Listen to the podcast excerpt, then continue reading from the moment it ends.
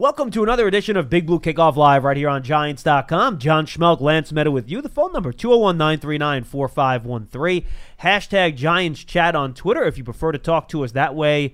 You certainly can. It's all presented by Coors Light. Enter to win the ultimate VIP game day experience courtesy of Coors Light. Text VIP to 90464 for more details. Lance, uh, sadly, for the fifth, uh, fourth straight week, pardon me, uh, the Giants are coming off another loss, this time in Detroit to the Lions, 31 to 26. We can go through the particulars of this game, but I'm going to throw out kind of more of a generic statement. Curious if you agree with it. We've been I disagree with it. Easily, say, I disagree. we've been easily able to dissect reasons for losses the last few weeks, whether it's turnovers, things the Giants have done poorly.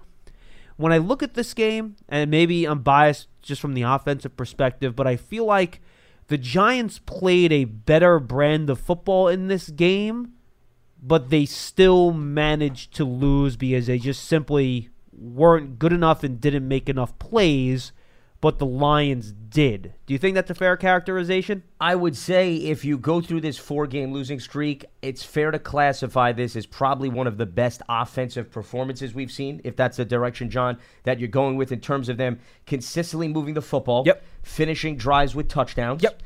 The third downs. Third downs. They were effective in that regard, 7 of 12.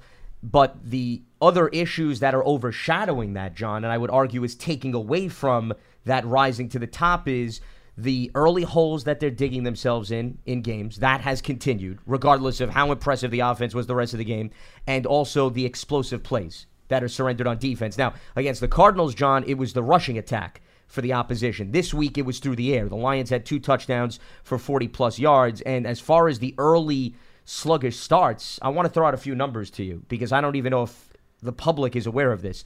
Do you know that during this four game losing streak, I was calculating the numbers, the Giants have been outscored 38 to nothing in the first quarter alone. I forget the rest of the game. That. 38 nothing in the first quarter alone. And the opponents, the four opponents that they've lost to during this four game losing streak, have outscored them just off of nine takeaways 38 points off of those nine takeaways that they've been able to capitalize. Is that, just in the first quarter? No, no, that that, that's overall. Okay. That's overall. But 38 seems to yeah, be the magic no, number here. 38 points allowed in the first quarter, none for the Giants, and then 38 points given up off of takeaways over this four game losing streak. It's hard, John, to win games r- regardless of how well your offense has come along. Yeah, and it's a change because in the first four games, if you remember, the Giants scored on their first possession in all four of their first games yeah. this year. So that is a change in how uh, the season has gone from those first four games. And the one turnover the Giants offense did have in this game was that first possession where, you know, Saquon Barkley after the game, this was after we were off there on the radio, took the blame for not picking up Jarrad Davis on the delayed blitz. Jones tries to check it down, tries to do the right thing. I'm not going to kill the quarterback on that. He gets hit, hit as he throws the ball. It happens as Pat Shurmur eloquently put in his post-game uh, press conference. Colorfully yes. Yes. but he was right. And and it is not, you know, that to me and, and we've been honest given honest analysis on Jones on some of the things where he's held the ball too long on certain plays and such. That wasn't one of those plays. It happens. So that touchdown is given up. Then the problem is that the defense then gives up a, a touchdown as well on a big play against and Carl Banks and I talked about this on the Giants Rewind podcast, which will go up today in a defense that's schemed up. They were in quarters, which is a four deep defense where you have the two corners and two safeties. It was third and 15 play. They all play deep. The whole point is that you don't want to allow the big play. It's literally designed yeah. to prevent the big play. So what happens? Their wide receiver Hall, who has four catches all year, but has a 30 yard per catch average. He's their big play guy. He runs a deep post, crosses from one side of the field to the other, Everyone has their responsibility, except for DeAndre Baker. And Pat Shurmur mentioned the outside responsibility in the postgame presser. He comes down and plays a guy running a short, shorter out route near the sticks, which is being covered by Grant Haley. No one's on the outside quarter of that field. Hall catch the ball over the top. Touchdown, 14 nothing. And I asked Daniel Jones that question at the end of the game. I said, Daniel, you know, I think the way I phrased the question specifically was that in a game where you guys moved the ball a lot better than you had against the Cardinals, against the Patriots, against the Vikings, it was easy to figure out, and, and the turnovers, why you lost those games. Why do you think you lost this game? And the first thing he brought up was the early hole, and it was just too much for them to make up. Yeah, I mean the turnovers are killer, John. No matter who's responsible for them, they're killer. And like I said off the top of the show, it's not just them turning the ball over; it's the fact that the opposition is cashing in on those turnovers. So you spotted the Lions seven points without them doing much of anything. Now keep in mind, this is how the game starts. Matthew Stafford and the Lions are marching down the field. Okay, they did not have a problem moving the football down the field.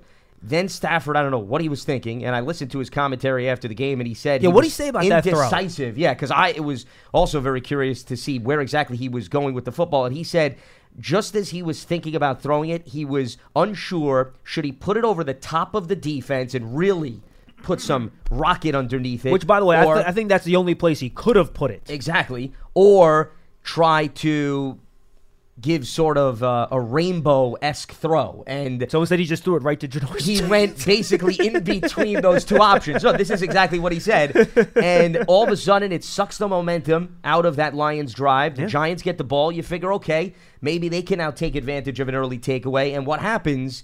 All of a sudden, the Giants give the ball back. So, you know, that has been an ongoing trend early in these games. And also the double digit deficits, John. That's another part of it. It's not just the sluggish starts, it's the fact that the Vikings went up 10 nothing, the Patriots went up 14 nothing, the Cardinals went up 17 nothing, and the Lions went up 14 nothing. That means the common theme in all four of these losses is they have faced at least a double digit deficit in the first half at some point.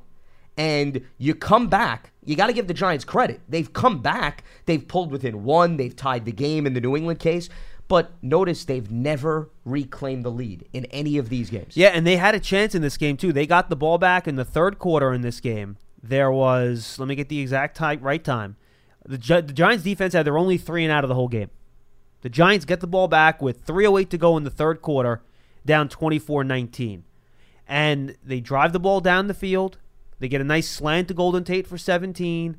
They even get a third and 10 conversion on a defensive holding penalty. So they get new life on the drive. They've had first and 10 at midfield at their own 48 yard line. They run their flea flicker. Daniel Jones hits Golden Tate for what looks like a 14 yard gain. Would have put the ball inside the 40 yard line of the opponent.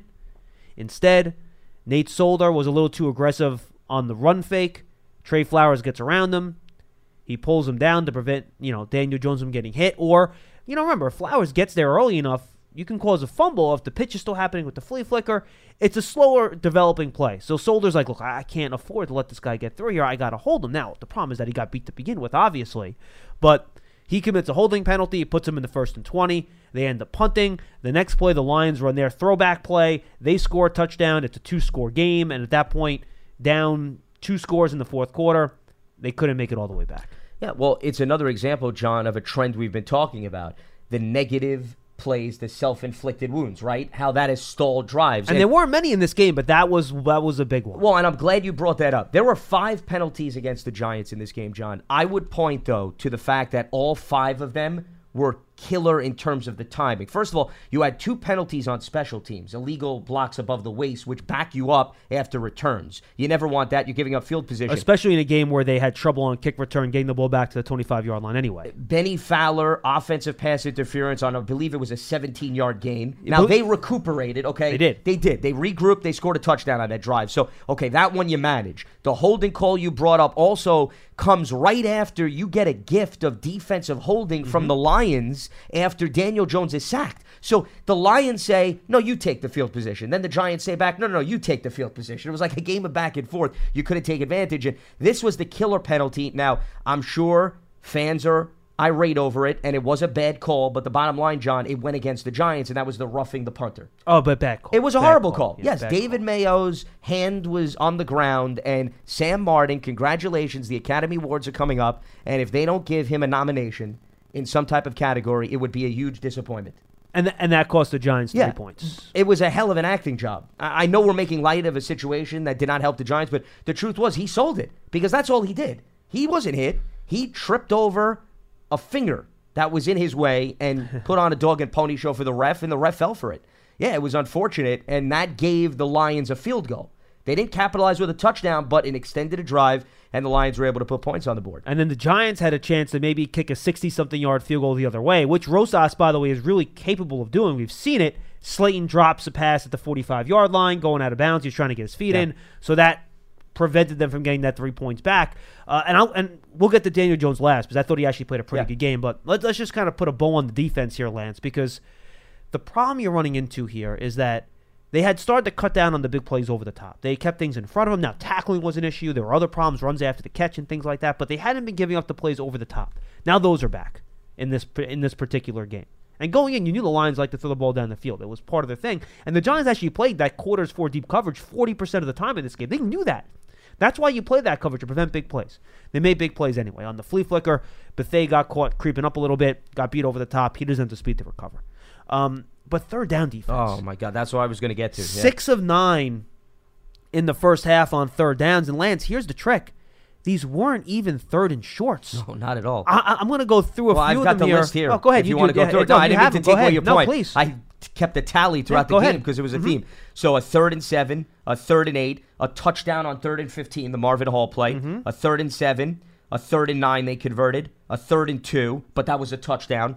Uh, I'm sorry, no, the third and two later on in the game was the touchdown to Golladay, a third and eight, and then that was the end of it because they finished up eight of fourteen. In the first half, the only three third downs they did not convert were two third and 17s Yeah. and a third and 14, if I'm not mistaken. Correct. So obviously, you better get off the field on those situations, right? So, you know, there just always seemed to be somebody open in the middle of the field, whether it was Danny Amendola or Kenny Golladay.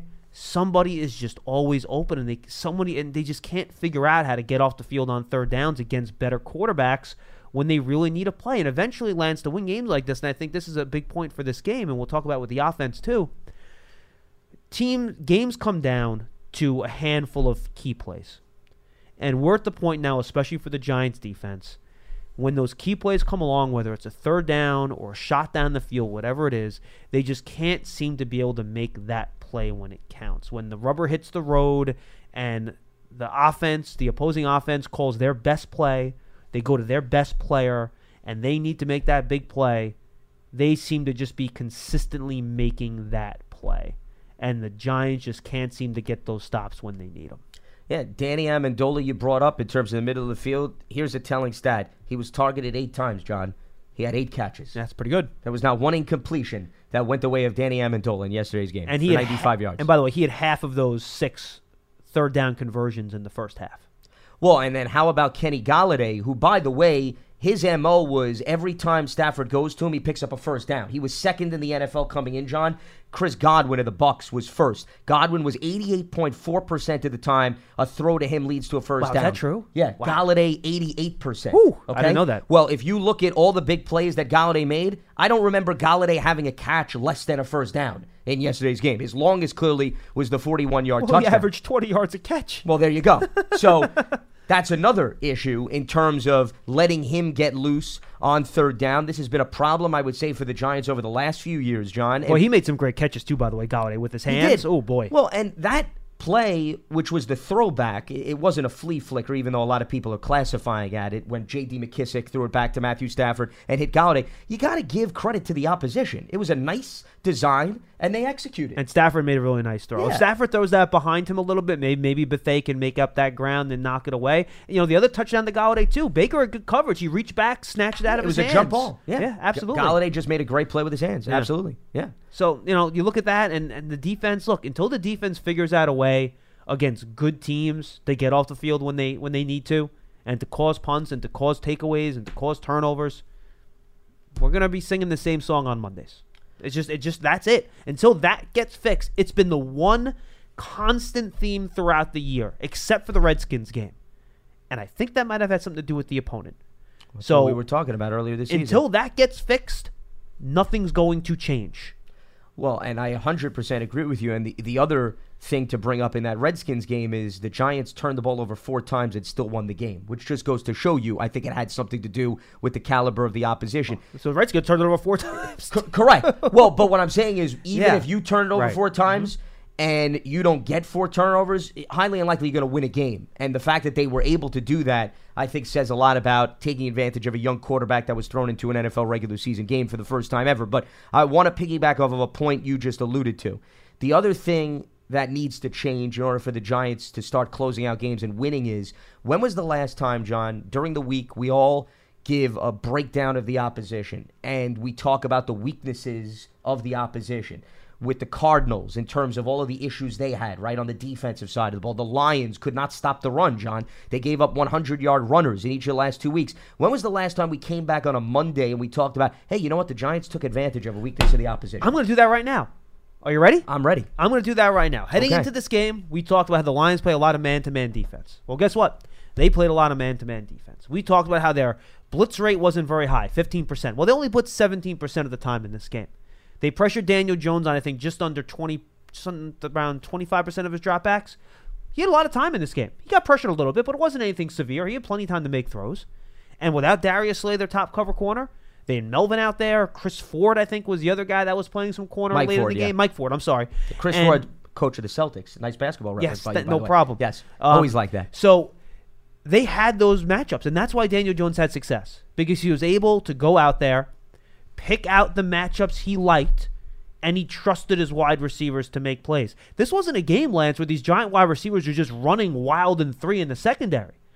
He made small window, covered throws.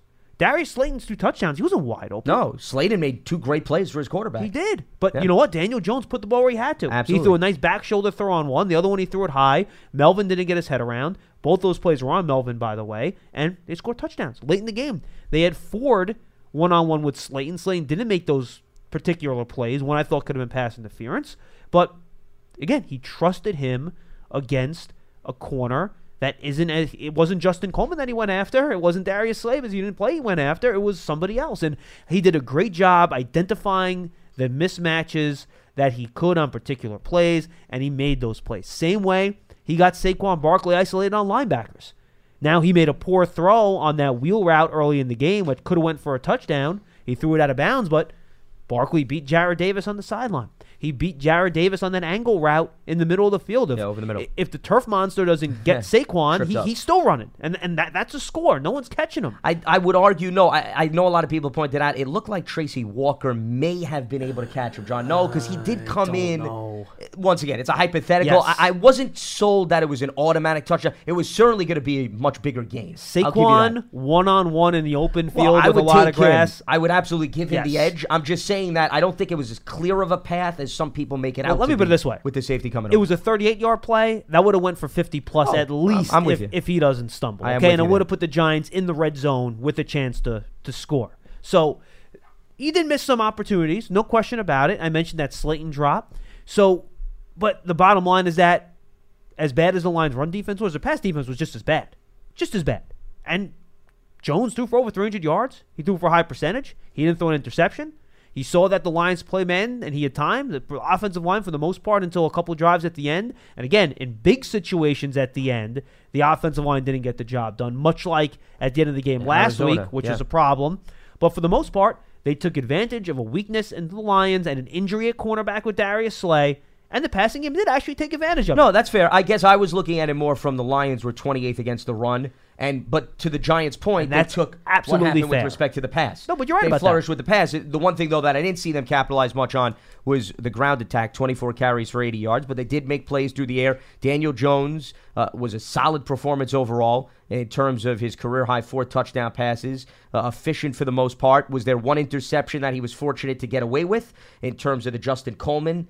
pass, which was intended for Golden Tate. Coleman was right in front of him. Oh, was on see- a fourth down. That could have easily been an interception. I thought you meant the Walker play from the safety position in the first half when he came over on the deep yes, route on the that was another sideline and almost got the okay, second so then I would classify it as two then, Yeah, John. mhm. But you know the play I'm referring to, where Coleman was right in front of Golden That Tate. was actually a, one of the again. We talk about making the big plays at the right time, right? That was a key fourth and five to keep a drive going at the end of the game to get the game to within one score, and the Lions actually blitzed seven. They blitzed seven guys and they went to zero coverage, and it was actually a really smart play by Coleman. And that, remember that was a guy that Patricia targeted to bring over from the Patriots. the highest paid slot corner in the NFL Yeah, when and he he's signed. well, and it's because he's a good player. Yeah. So he knew that the line that the Giants did not have enough players to block for the quarterback. So he'd have to get rid of the ball quickly.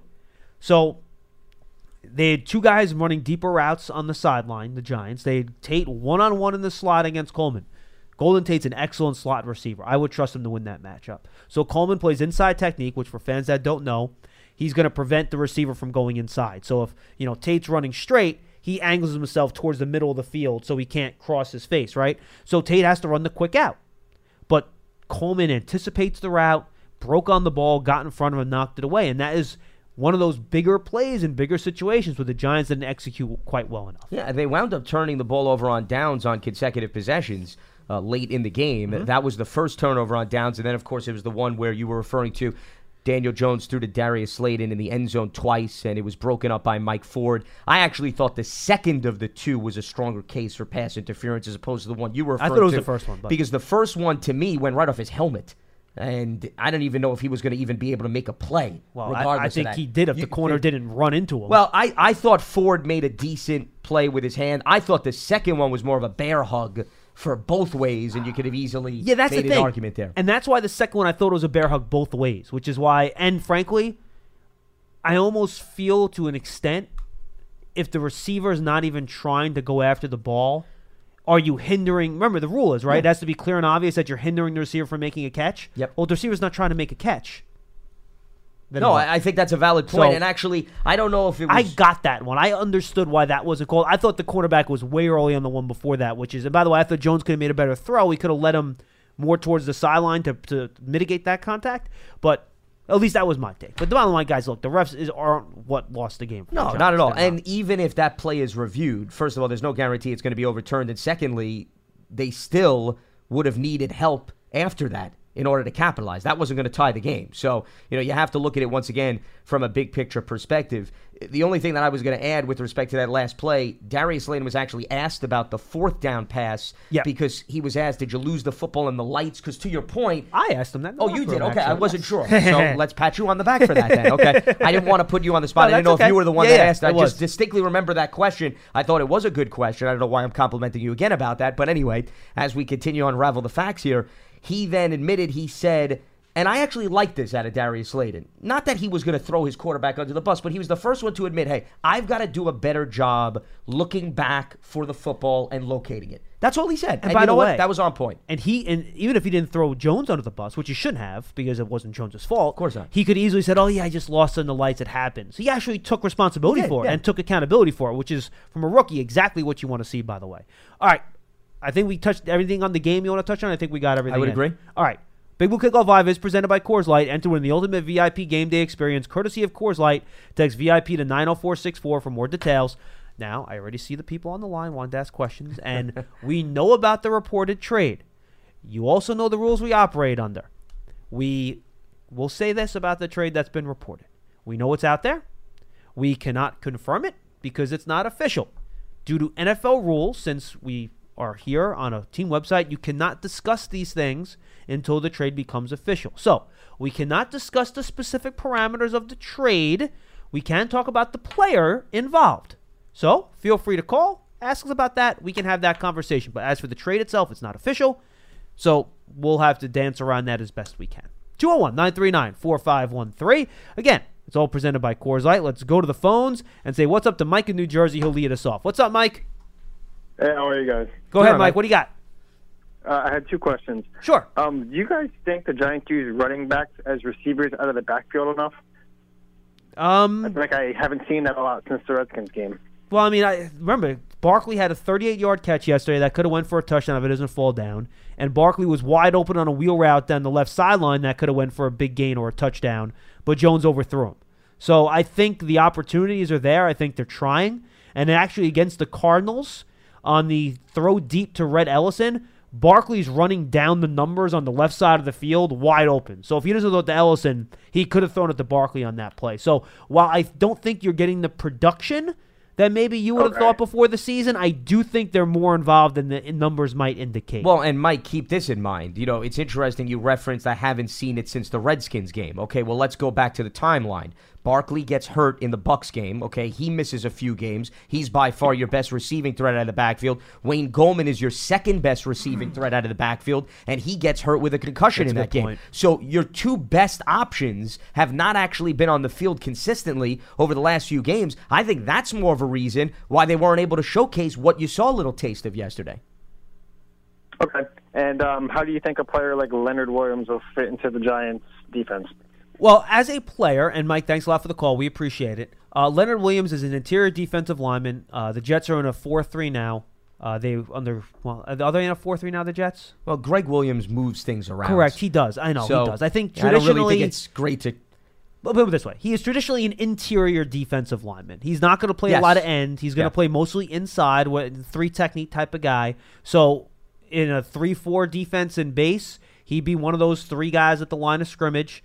Uh, if you're in a sub package and there's four men at the line of scrimmage, he'll be that three technique guy. You're not going to put him out at the edge, though he has done that a little bit for the Jets. Yes. Um, generally speaking, over the course of his career, he's been a better run defender than he has been a pass rusher.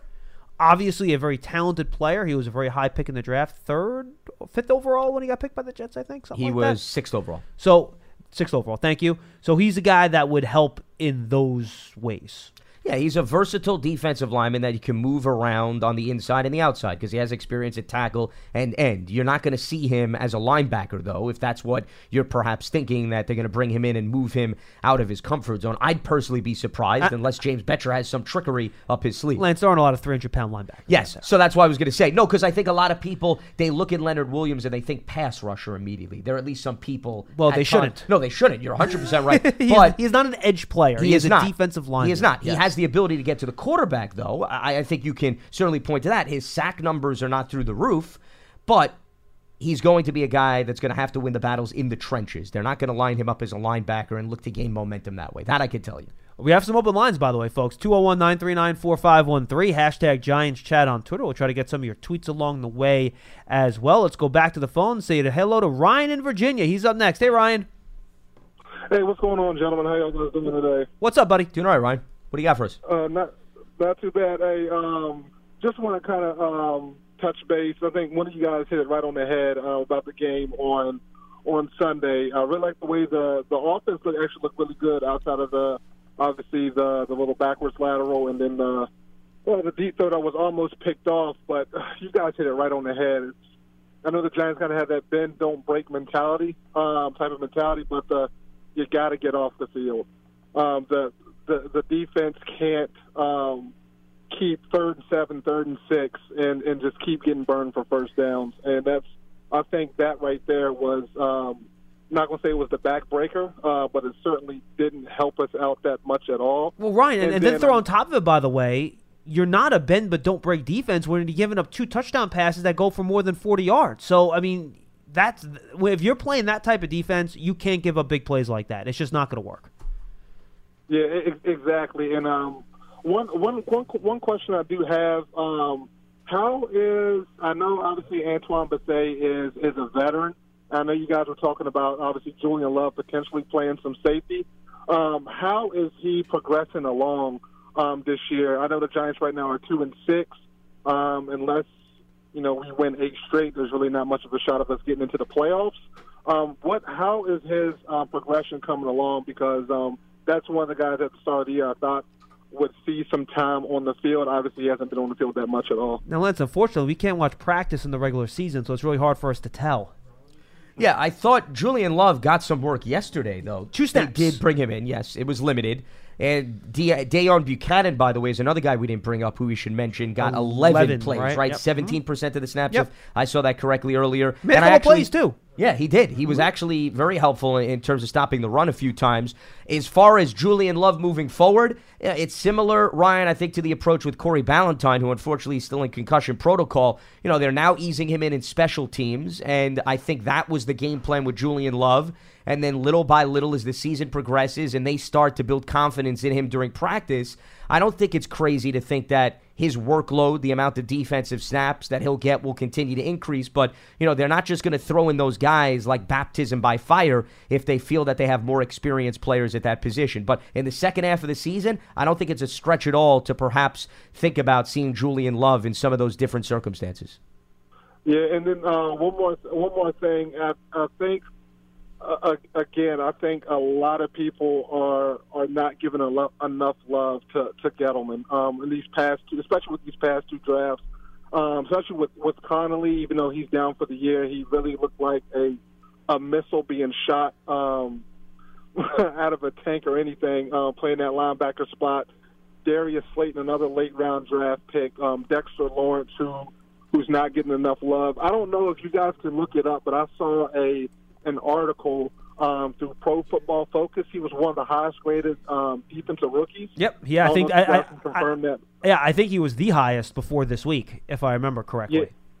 Yeah, and, and with drafting guys, I don't know if you brought in Lorenzo Carter. I think with, with B.J. Hill, I think I know this year hasn't been hasn't been the greatest, but I think you got to give Gettleman and the fact that he's cleared up a lot of cap space. I think you got to give that guy a lot, a lot of credit. When I and after that, man, I take that I take the answer off the air. Like I appreciate everything you guys do. I live in Virginia, so um, honestly, I can't catch it on a daily basis, but I look forward to you guys' podcast every day. No, thank you, Ryan. All we right. appreciate Thanks that, and, and that's the big reason we do these because we know a lot of the folks that are out of state and out of city uh, don't get a lot of Giants content, so we're happy to help you.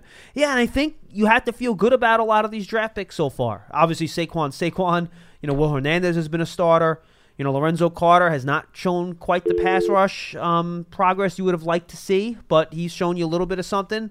B.J. Hill's been a quality starter as a third round pick. Uh, I think Darius Slayton has outperformed a fifth round draft slot. Connelly had been Connelly. outperforming a fifth yard, a fifth round draft slot, and you know Baker's been up and down. He had a couple really good coverage plays in that game down the field, but then he had the mistake we talked about. You know, Daniel Jones has shown some things, but yeah, I think so far the draft classes look good, but I would always hesitant, Lance, and we talk about this all the time.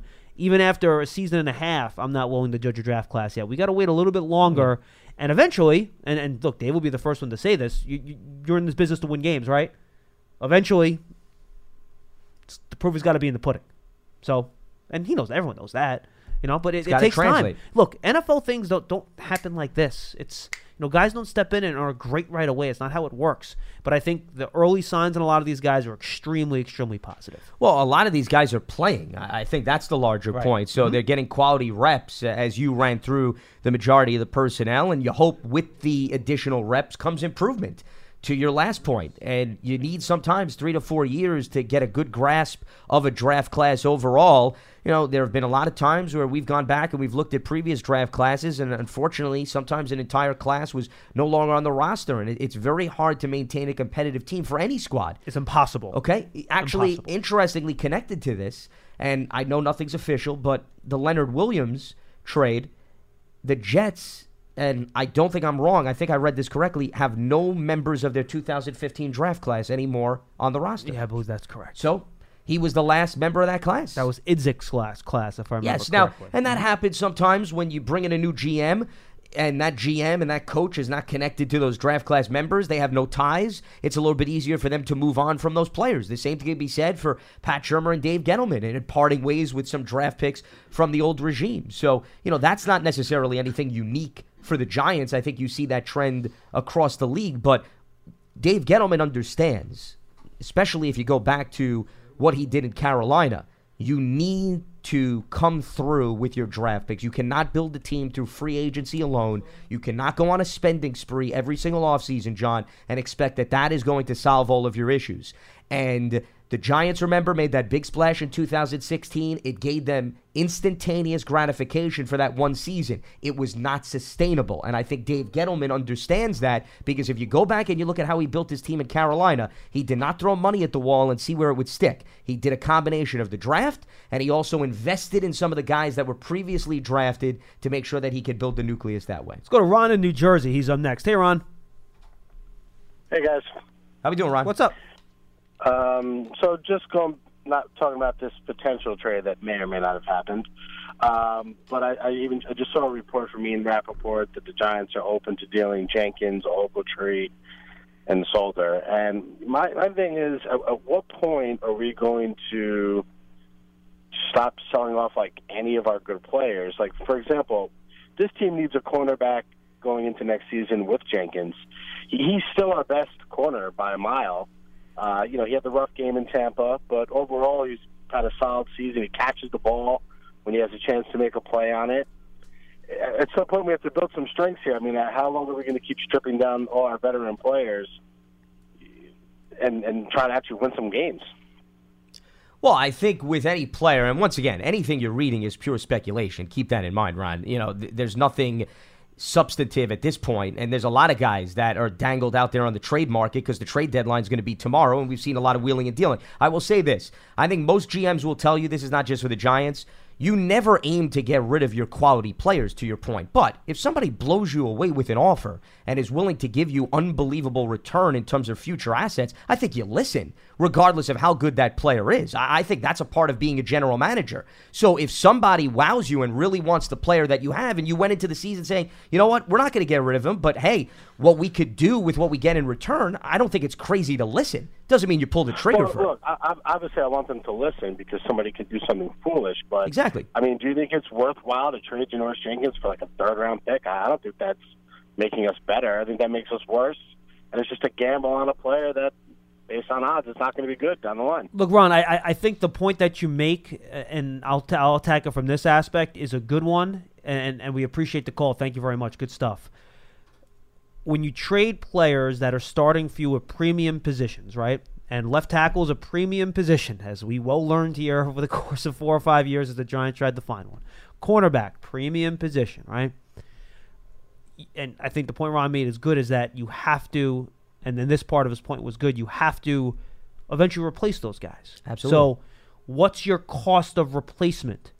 If your cost of replacement is going to be significantly higher than the cost of the current player plus the cost to retain that player, then that'll impact whether or not you make the trade, right? But if your return gives you better value and less cost than the cost of what you currently have, then it makes sense. So that's the whatever phone calls, and again, we're not obviously commenting on who's available and who's not, or commenting that at all because we don't know that. Only Dave Gettleman and the other people do. We respect Ian. He obviously is a good reporter. But Yeah, and I'm not questioning his reporting. It's just it's speculation correct. at this point. And, and, and that and, and that's all we're going to treat it as. That's that's that's the answer that Dave Gettleman has to figure out whenever he gets an offer for the player. Is what you're getting for him going to be a higher value of what it costs to replace the player that you're trading? Because eventually you can't play with no left tackle. You can't play without a really good starting cornerback. You got to replace those guys at some point too, right? So, is that cost worth it? Remember, the Giants are, you know, they're in very good cap situation next year already. They don't need more space per se. More space never hurts, but they're not, you know, uh, cap strapped per se. And the other thing you look at too with these trades is the salary implications. Because if you trade guys with a lot of prorated signing bonus left, that money gets accelerated, and that causes salary cap issues too. So, and you know, we saw that with with the Beckham trade, how that affected the cap with money getting accelerated and all that stuff. So, all those things get put into the cauldron when you decide whether or not you're going to make any of these trades. Well, and the other part of the equation, I agree with everything you said, John. When you go back to the Snacks trade last year, part of it was they wanted to give playing time to some of the younger defensive linemen on the team. So Who's behind that player? Correct. So who's on the depth chart? What have we seen in practice? Are we ready to allow them to spread their wings? So it goes back to the caller before Ron, who was asking about, I believe it was Ryan, Julian Love. If they start to see something in practice, John, and they say, hey, guys like Corey Ballentine and Julian Love are at the point where we're comfortable throwing And- them out there. Sam Beal healthy to return Sam now Beal, too, correct. and eligible to get okay, back. that's another key factor here. If we feel as if we're getting our depth back, we feel those guys are more than capable of being thrown out and they can execute at the level we want, you know, then that's something else that you consider as to why you want to part ways with a player. That combined with the finances is always something that you have to take into consideration. The other thing that's interesting, which has become a trend, and you know, Janoris Jenkins, keep in mind, Jenkins does not have an expiring contract. Jenkins is still under contract for 2020.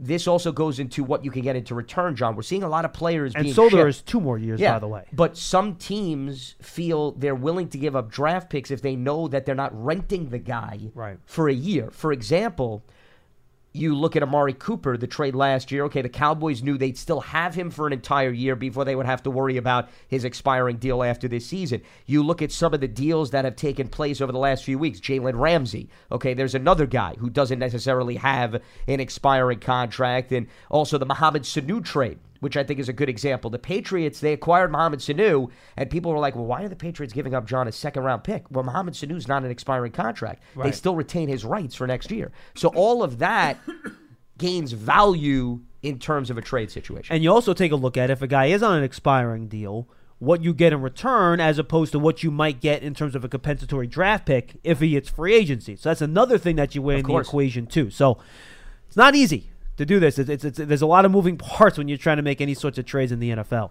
Jason in New Jersey's up next. Hey, Jason. Hey, how's it going, guys? One second. We're, no problem, Jason. What do you got for us? Yeah. So I got a couple points, and I don't want to take too much of your time. First, I want to say, um, you know, I, I don't, I, I I really truly don't think it's a player's problem, and I'm going to tell you why.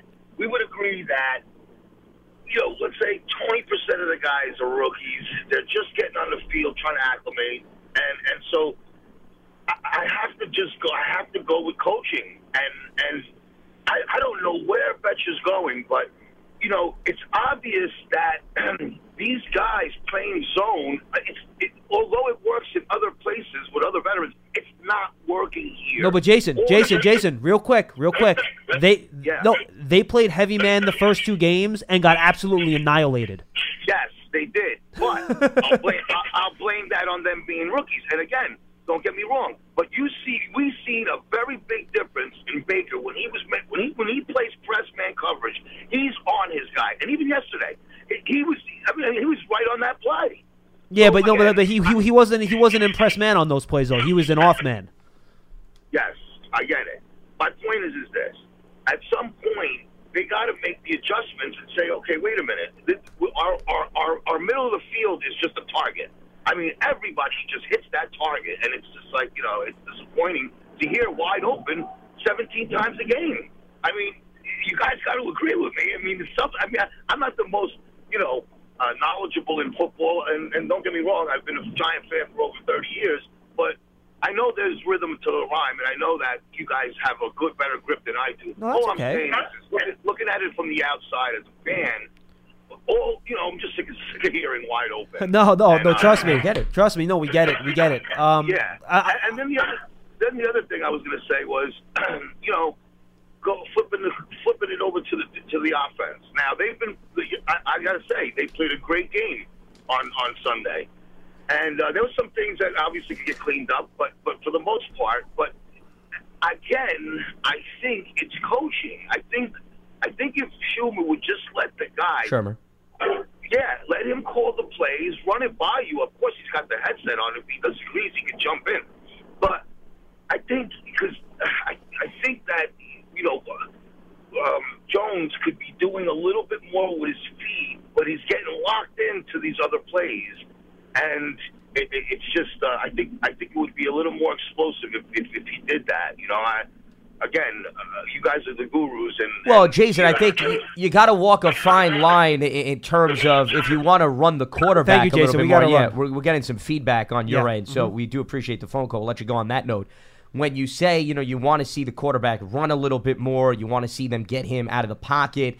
You got to be careful because then you're going to expose your quarterback to some hard hits. And there was a play yesterday where Daniel Jones was sliding, and they called you know, roughing the passer, and Daniel Jones on a designed run play. What are you going to supposed to do as a defender? You know, if he's not giving up, you're going to go after the quarterback. He but that's just during the head. Yeah, and that's just today's NFL. So I don't want to go off on a whole tangent about the rule book, but the point is, Daniel Jones took a hit on that play.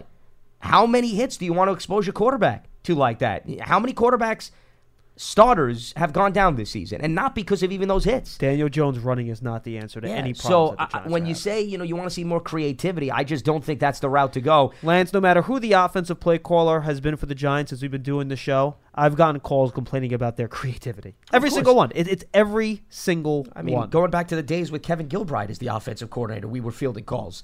I don't think it's been any different, no matter what you do at OC. So that has carried over, whether it be Gilbride, McAdoo, you name it. Uh, that's always been a part of the conversation. And the funny thing that I find when plays work, everything is like rainbows and lollipops. When the play breaks down, then it becomes the inquisition as to who should be the play caller, what they should have done. And that's football. I understand. But I think while it may be the boring answer, a lot of the issues for the Giants this year, I think, stem from the lack of execution. And I know people just don't want to hear that, but there's truth and validity behind that. It's just not being in the right spot, missing a tackle, not winning your man on man battles in the trenches, not making a pass when it's thrown your way, a catch, I should say. What does that have to do with coaching? I, I just don't understand. Darius Slayton was wide open right before the end of the first half. He took his eyes off the football. He dropped it. That's the- a scheme issue On the two point conversion, he was wide open, and Daniel Jones threw it into Correct. the ground. He threw it into the ground. So how can Slayton make the catch? I, I don't. It's not as if guys are not making plays or they're not open. So you know we could point to a variety of those examples. I get the frustration. I understand Giants fans want to see this thing turned around and they want to see it translate to wins. But you've got to now start to look at the frustration and take a big picture look and understand that for it to just be scheme, I, I don't think you're getting a good grasp of what's going wrong game in game out. I, I think a lot of it, once again, has to do with guys just are not making plays consistently. And I'll give you, I, I did a quick pro football focus sort here, just real quickly. They track how quarterbacks do against certain defenses, right? And this is, guys, this is not going to be pure. This is what I could do in, in short notice. So I tried to take opponent quarterbacks against man versus zone. So against man this year, giant opposing quarterbacks, and this is cover one, which is one safety deep, cover zero with no safeties deep, and then man with two safeties deep. So that's generally covers all your bases with that. Uh, opposing teams are 64% completions, which against man defense is very, very high. Because the whole point of playing man defense is prevent more completions. You might give up bigger plays, but you prevent completions. 64%, 13.45 yards per catch, which, which is is also pretty big. extremely high. Seven touchdowns, two interceptions. 48 to 75 for 646 yards.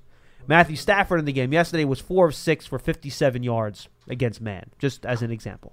Against zone this year, 100 for 133, 75% completions. It makes sense. Again, against zone, you're going to have a higher completion percentage. Uh, 12.7 yards per catch, which is a little bit lower. Four touchdowns, four interceptions. So you're getting a couple more turnovers and, and fewer touchdowns in that situation. So neither one is good. but I, I, every time the Giants seem to bring pressure and play man Lance, it doesn't seem to go well. It just, in my opinion, that's what I've seen. And I watch the tape every week. And I think this is what we run into. New York has a pattern, and this is not just the Giants, okay? It's how it works. This is the order in which fans blame people. They blame the coach, they blame the GM, they blame the best player on the team, or in the NFL's case, the most important player on the team, the quarterback, and then they figure the rest out. and here's why there's a psychology behind it. Is it easier to say we need to change this whole roster? Or is it easier to say if we change just one guy, everything's going to be fixed? One guy, always the solution. Right. And it never works that way. The, You can't get rid of 53. The Knicks have been trying to change one guy for 20 years. It doesn't work. Yeah. Guys, it, it's it's it's it's the easy thing is, is is to go after the coaches. I get it. And look, the coaches will tell you the team's two and six. Everyone's to blame. The coaches have their share in this too. They know that. But after the game, the Giants players themselves came out and said, and Jabril Peppers was one that was emotionally doing it. We didn't have it on the air on the radio. We missed him. He came out late after we had to wrap up. But he said, guys, look, the coaches are putting us in position to make these plays. We're in the right schemes. You know, they're watching tape. They're telling us these teams' tendencies, and they're right. But we're not doing what they're telling us to do. And the Baker, not the Baker, the Hall touchdown was a perfect example. They were in the perfect coverage to stop that play, but a player did not execute his responsibilities, and they get beat. and that's all it takes. Yeah, it's very similar. Once again, not to get off topic, and I understand Giants fans are focused on just their team, but the Falcons are one in seven. Julio Jones, you know, came out after one of their most recent games and in front of the entire team, you know, said everybody's got to look at each other in the mirror right now and look at themselves in the mirror. Most important. And understand that the coaches are doing everything in their power to put us in the right position to succeed, and we're just not making plays. And you know the Falcons are very similar to the Giants in, terms of where they are in the standings and the issues they have. And they have an immense amount of talent too on that team. And they have, you could argue, more veteran presence than the Giants do. And they're still Hey, lacking Ryan, execution. Correct, sakes. exactly. So, once again, is it easy to say get rid of Dan Quinn and everything's going to, once again, turn things around? Well, they got rid of Mike Smith.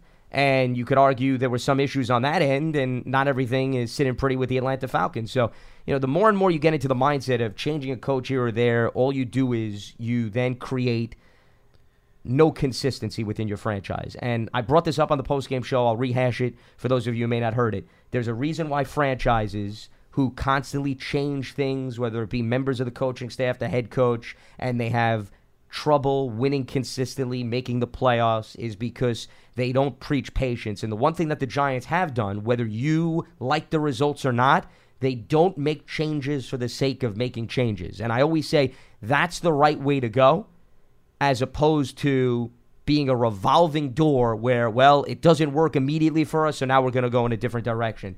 It, it just, that does not help your franchise in the long run. 201 939 4513. We'll take these four more calls, then we'll say goodbye.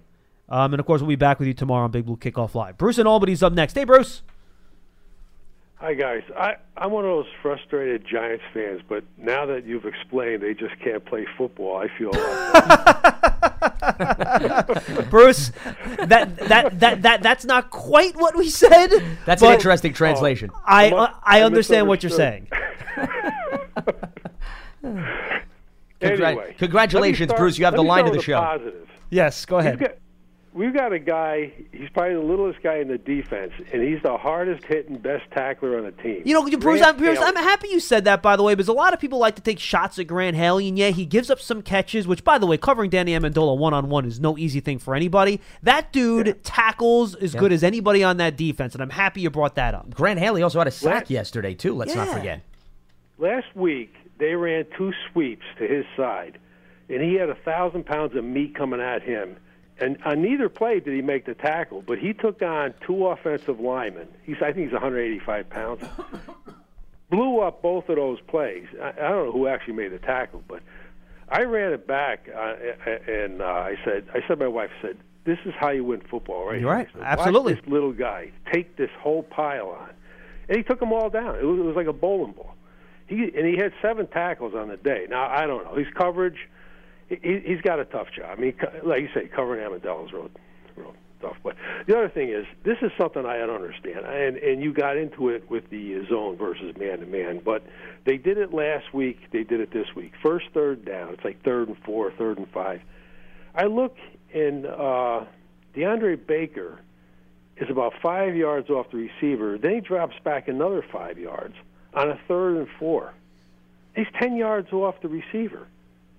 I can get a first down if all I got to do is run five yards and turn around. The quarterback sees that. Yeah, I, honestly, I would have to look at look at the specific play, but if your yeah, point is that it. It's amazing. I, Yeah. They do it all the time. It'll be third and, and a, you know three, third and four, and they're ten yards off the receiver. And I'd say, you know, that's just insane. You're, you're just giving it to them. You know, it's funny you mentioned that because actually we, we talked to Daniel Jeremiah on our other podcast, uh, the Giants Huddle, a couple weeks ago, and he actually made the point, and he was one of the first. Maybe I heard it from one of the draft analysts. He actually thinks that Baker long term is going to be a much better off man player than than bump than than a bump and run type press man guy. He's not sure he has the. The, the physical quicks to stay with guys in press man. So I think that's something that bears watching how Baker develops as a press guy as opposed to an off guy. I, I think that'll be a big part of his development. We've seen better things from him, but I, you know, we look, we talk going into the year, right? Rookie corners, you're going to have mistakes here or there. You hope they don't cost you. We see some good plays from him that help the team, and we see some bad plays that have hurt him. Oh, I'm not criticizing. I'm just saying I don't know No, how you I know. play I hear you. off when it's when it's third and three. How do you play off? How do you, how do you, how are you ten yards down the field when it's third and three? It doesn't make any sense. Well, once again, it, it goes back to I don't know what they're telling him or what part of the defense he's responsible Yeah, for. play, right. It's hard to know, Bruce, and I'm not doubting what you're seeing. Uh, I did remember seeing a number of plays yesterday too, where they were playing off of the guys. I don't know if it's the exact play that you're referring to, but without knowing what the defensive scheme is calling for him to do or what his assignment is, Thank you, Bruce. We got to run. it's hard to comment under those circumstances uh, as to why he was in that spot in that circumstance. You know, sometimes it's what they see on film out of the player. And they may be a little bit concerned about a certain look for that wide receiver, and they feel the right game plan is to play a little bit off of him. I always mess up this guy's name. I always say Teray, and then he corrects me, but I don't remember what he corrects me to. So I'm going to say it's Trey in Philadelphia. Do I have that right? You got it right. Yeah, I remember it There we go. right. There we go. Perfect. What's up? Um, couple of questions. I know you guys got to go. I mean, you No, guys okay. talk about the. Hello. No, go ahead. Go ahead. You're fine. Oh, you, you guys talk about the lack of execution, and it seems like we talk about this every loss. So, could that be a personnel problem? I mean, maybe we should shake things up in that that defense a little bit. No, Trey, look, I no, mean, Trey, you're hit it. I mean, look, execution is about how well the players play, and I think we should kind of reverse back to the, our conversation before, and that's what Dave Gettleman's been trying to do over the last two years in rebuilding this roster is getting the right guys in here to execute properly. But the problem is that when you play so many, and the coaches don't like to use this excuse, but uh, we're outside observers, we can say it. When you're playing so many young guys, this is what you get. You get mistakes. That's why, look, Trey, if you look at the teams that go deep in the playoffs, you know what they have in common? They don't play a lot of young players. Correct. You know what I mean? It's, it's just, unfortunately, it's just the way it goes. Because most of the young players are depth. They're not necessarily I starters. mean, look for at the, the, Eagles. Giants. Andre Dillard wasn't even going to play Yeah. this year. He was a first round pick. Yeah, because they have that luxury. But the Giants are not necessarily in the same luxurious position. So, you know, when you have rookies, you're going to get flashes, Trey, and then you're going to get down games, which we've already seen with a lot of these rookies. Or he'll look great for one quarter, then he'll look bad Yeah, for the it'll next be one. up and down. It'll be inconsistent. Dr. Jekyll, Mr. Hyde. So I, I think that the coaching staff understands that going in. It, it doesn't mean, though, Trey, to your point, that it's acceptable. No, correct. That the coaches are then leaving the games and saying, oh, you know, we got a young roster. It is what it is. You know, they're still coaching these guys up. They're still correcting the film. But I think if you look at it once again from a big picture perspective, this shouldn't be a stunning development that young players are having their ups and downs in year one in the National Football League. All right, two more two more questions, guys. Yeah. Um, the next one is um, I know that the trade is not uh, you know uh, permanent or Well, not official. but it seems like we have a lot of interior guys already. So who will? I mean, he's going to eventually start. So who who place will he take if the trade is you know true? Trey, uh, you ask a really good question. Olsen Pierre gets a number of snaps each game. I imagine that would be number one on the list. How the rest of the ones would be split up if this thing could would go down at some point, I honestly don't know. Uh, I look forward to Coach Shurmur's Thursday press conference if this thing ever does officially happen, and maybe he'd be able to give us more of insight into that. But I, I think it's a real good question. Lance and I had, a, had an off-air conversation about the same thing, and I, I, I think it's a real good question that I don't have a good answer for you right now. Yeah, the only thing All right, that well, I will okay, throw out, Matt. Trey. Yeah, be before one other point, I just wanted to piggyback off of what you said. There has been a trend across the NFL, especially I always bring up the Eagles, where you know they rotate defensive personnel to make sure they're fresh in the fourth quarter. And you go back to remember when Spags was the defensive coordinator, he would play the guys ninety percent of the downs, John. And why did he do that? Because he couldn't afford to bring them off the field. JPP, Olivier Vernon, and I think more and more teams are saying to themselves, we don't want to put ourselves in that position. So I don't know if it's necessarily going to take away snaps. It may just decrease everybody across the board if they want to make sure that guys are fresh in the fourth quarter. Okay, my last question, and I'll take it off the air. Um, in the off season, besides linebacker position, what do you guys want to see? Um, what would you like boy. to see uh, far as the defense? Um, what would you like that position to be filled far as in the off season? And thanks for taking my call, guys. No problem, Trey. All right, Trey. Um, I think linebackers one. He said that already. Uh, you want to try to bring another safety, depending on where Julian Love is. If they see him as a corner or safety, if they see him as a safety, then maybe not. But if you see him as a corner, then maybe a safety spot.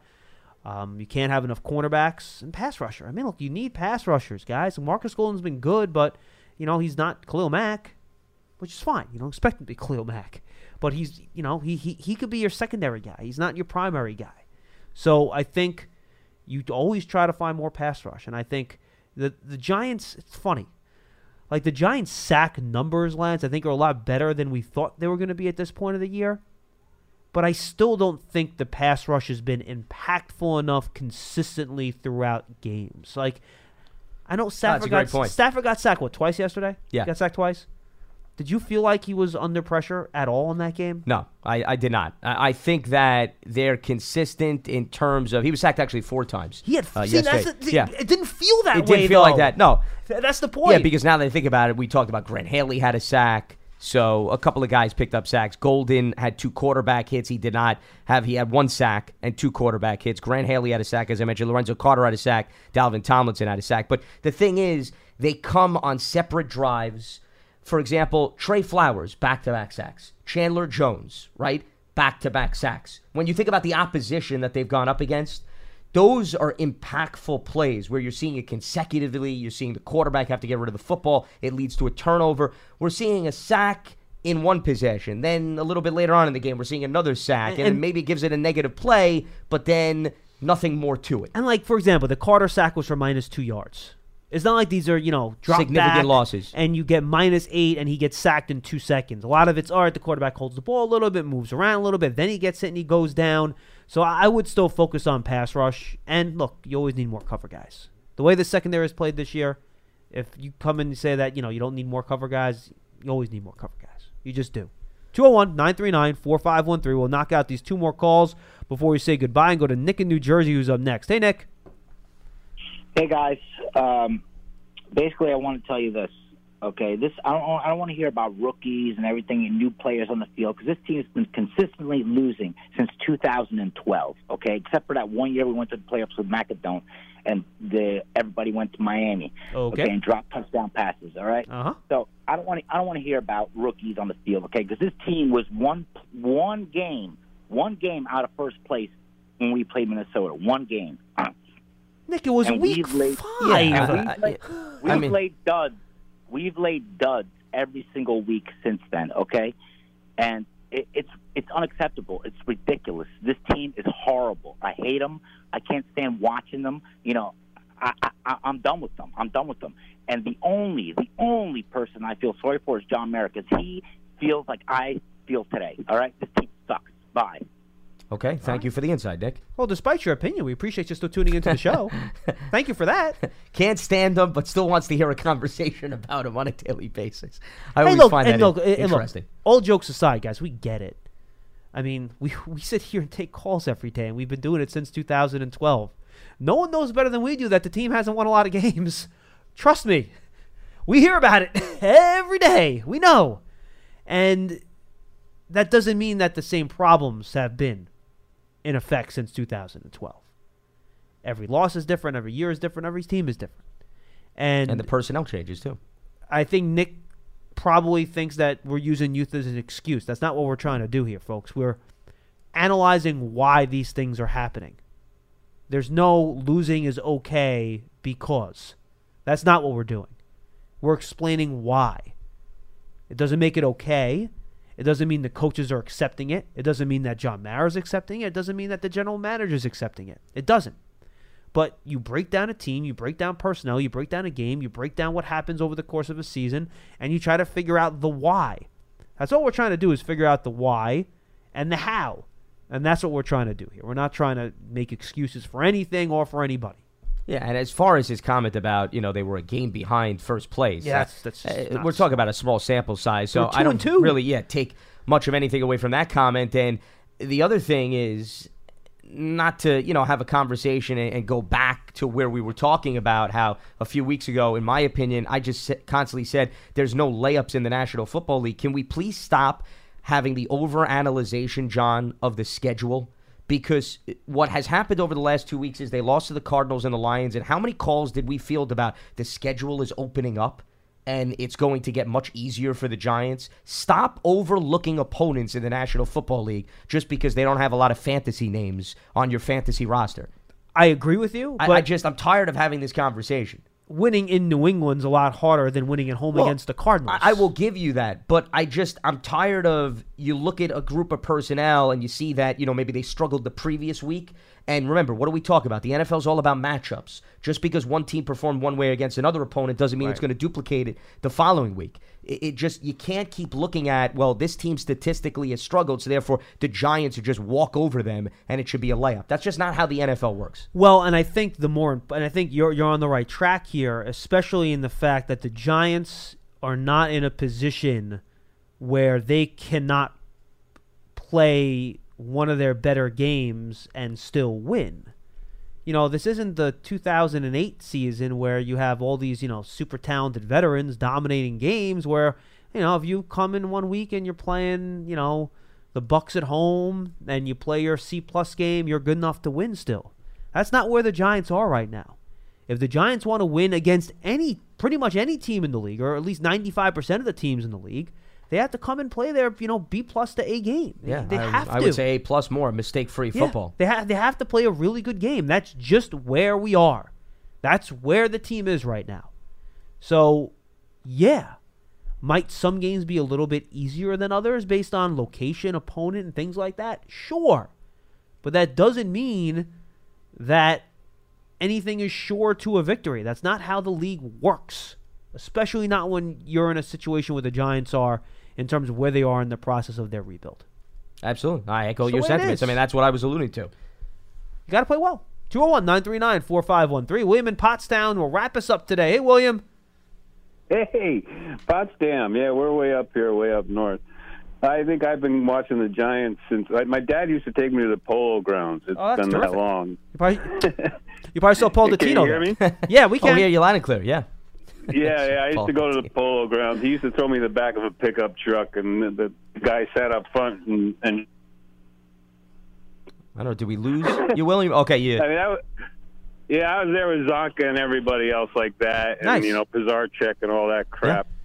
And the, I, I want to know what rookie quarterback steps in. I mean, they're not playing. They're not playing Dwayne Haskins. You know, they're not. I mean, Kyler Murray's playing, and but he's he's got good tutelage. What rookie quarterback comes in and makes a phenom, or you know, do we just? I mean, I think they're. I almost worry they're destroying Daniel because How he's so? out there. He's seeing these blitzes. He's seeing these rushes. Shurmur's give him, you know, we're going to run a pass on fourth and six when everybody's coming at you, you know. And uh, what about Eli? I mean, he's got experience. He's a leader. You know, yeah, everybody says, yeah, Daniel Jones is another uh, Eli. Well, well, good, uh, good, but he doesn't have Eli's experience. And and on those plays, what choices is he's making? I mean, I know he went to. Uh, I know he went to the the new rookie Slayton twice, but that's because they trained together. You know what I mean? I just I just think they're handling him all wrong. I mean, look what happened to David Carr in Houston. He got killed, right? You know. Yeah, I but just- it's not that same I don't know. situation. Will you, William? I think you're really going. David Carr was Thanks sacked call, over William. 70 it. times that season. Okay, Daniel Jones is not on track to be sacked 70 times. The offensive line is not nearly as bad as the Texans. It's not even what it was with the Giants two Yeah. or three years ago. No. And the whole point of the caller, listen, I was of the mindset. Or last year, for that matter. And I'm always of the mindset it never hurts for a quarterback to sit and observe. And I still stand by that, regardless of the decision that the Giants made to make the change after two weeks. I have not changed my thought process. I still think that helps a quarterback in the long run, John. And by the way, Dave Gettleman and Pat Shurmur Yeah. said that themselves over the offseason. So, with that being said, when you then call up and you say, well, you know, Eli Manning has more experience than Daniel Jones, this, the whole point is to help Daniel Jones in the long run, John. To get experience. Correct. Yes. For him to be facing these situations where he has the pressure and he's got to decide where to go with the football. The point is, year four of his career, he's going to be able to handle these things better because he was exposed to it early in his career. Hell, try year two. Yeah. Well, I'm just going down no, the I road know, but I'm just saying, further, like, but- like, like, let's say next year, right? All these young guys get a little bit older. Maybe you sign a couple free agents, and your talent's at the point where, like, oh, you know what? Maybe, well, you could actually make a playoff run here. Uh oh. But we're playing a quarterback that hasn't started an NFL game yet. And then that sabotages the whole operation, right? By going through these growing pains now, they're going to happen at some point. Not everyone's Patrick Mahomes. Look at Baker Mayfield in his second year. Not great. Yeah. Not great. Well, the entire team has taken a significant Yeah. step back. So you're taking the hits now so that next year and the year after that, he's better. And we could sit here and analyze, well, would Eli have done this better? Would Eli have done that better? The die's been cast, guys. I mean, it, just, it is what it is at this point. Pat Shurmur was asked this question at his press conference, I think before, I think it was actually before this game on Wednesday or Monday after the. yeah, he was asked following the Cardinals. Yeah, it was, it was the Monday after the Yeah. Cardinals game, right? And he said, "No, guys, Daniel's our starter. So this is the path that they believe will best help the franchise and Daniel in the future. This is the path they've chosen." And Jones has played above expectations. Obviously, the turnovers are a huge issue. He has to clean up. You know, he lost the turnover for the touchdown in this game. He fumbled another time on top of that, but he managed to recover jumped it. back on top but of it. Still fumbled. You don't want that, right? So there are things he has to fix. There are wow plays. You're like, oh my god, he looks great. Then there are plays like, oh my god, what is he doing? Guess what? That's what you get with rookie quarterbacks. And I can't. I know I sound like a freaking broken record. I'm probably driving you guys nuts by using that statement. Now they can all relate to me, but go ahead. That's what it is. That's just what it is. But I think he's shown in the flashes where you're like, you know what? This kid has a chance. And I think the kid has a chance. What is he going to become? Nobody knows. but I think he has the personality, mentality, smarts, and physical skill to do it. Now we'll see if he can. Yeah, and as far as the environment is concerned, this is a fine environment for him to learn. He's got talent around him. He's got Saquon Barkley back now. The offensive line is nowhere near that Texans comparison that the last caller put out there. So you know, it's apples and been? oranges. Yeah, Golden Tate. Golden Tate's been very good. Yeah. Well, and first of all, as far as you know, the caller brought up. Well, the reason why Slayton makes those plays is because Daniel was working with him going back to rookie minicamp. Well, first of all, he's with Evan Engram. He's with Golden Tate. He's with a lot of the ones. I know he was briefly with Golden Tate in that Patriots preseason game, right, John? But it, it wasn't as if Golden Tate and Daniel Jones were running reps all summer long together. You know, he's now working with a number of people that he didn't work with as much as he did with Darius. Tate's been his go-to receiver. Yeah. So I don't get the point. I completely disagree that the whole point of why Slayton is succeeding is simply because he's had more reps with him. Well, then how do you explain what Golden Tate's done consistently over the last few weeks? Lance? They've been on the same point. Good stuff. Absolutely. We'll be back with you tomorrow with another episode of Big Blue Kickoff Live presented by Coors Light. Enter to win the ultimate VIP game day experience courtesy of Coors Light. Text VIP to 90464 for more details. For Lance Medow, I'm John Schmelk. We'll talk to Knicks victory over the Bulls tomorrow. Make sure you're there for it. I'm just kidding. Or the Bulls' victory over the yeah, Knicks. which, which is Yes. whi- which is sadly much more likely. Okay. Uh, but As long as you're correct yeah, no, I know. No, no one, no one is a more self-aware Knicks fan than I am, Lance. Yes. And as you guys know, Lance is a Bull fan, so I'm just giving him a hard time. We'll see you tomorrow on Big Blue Kickoff Live at 1:30. Have a good one.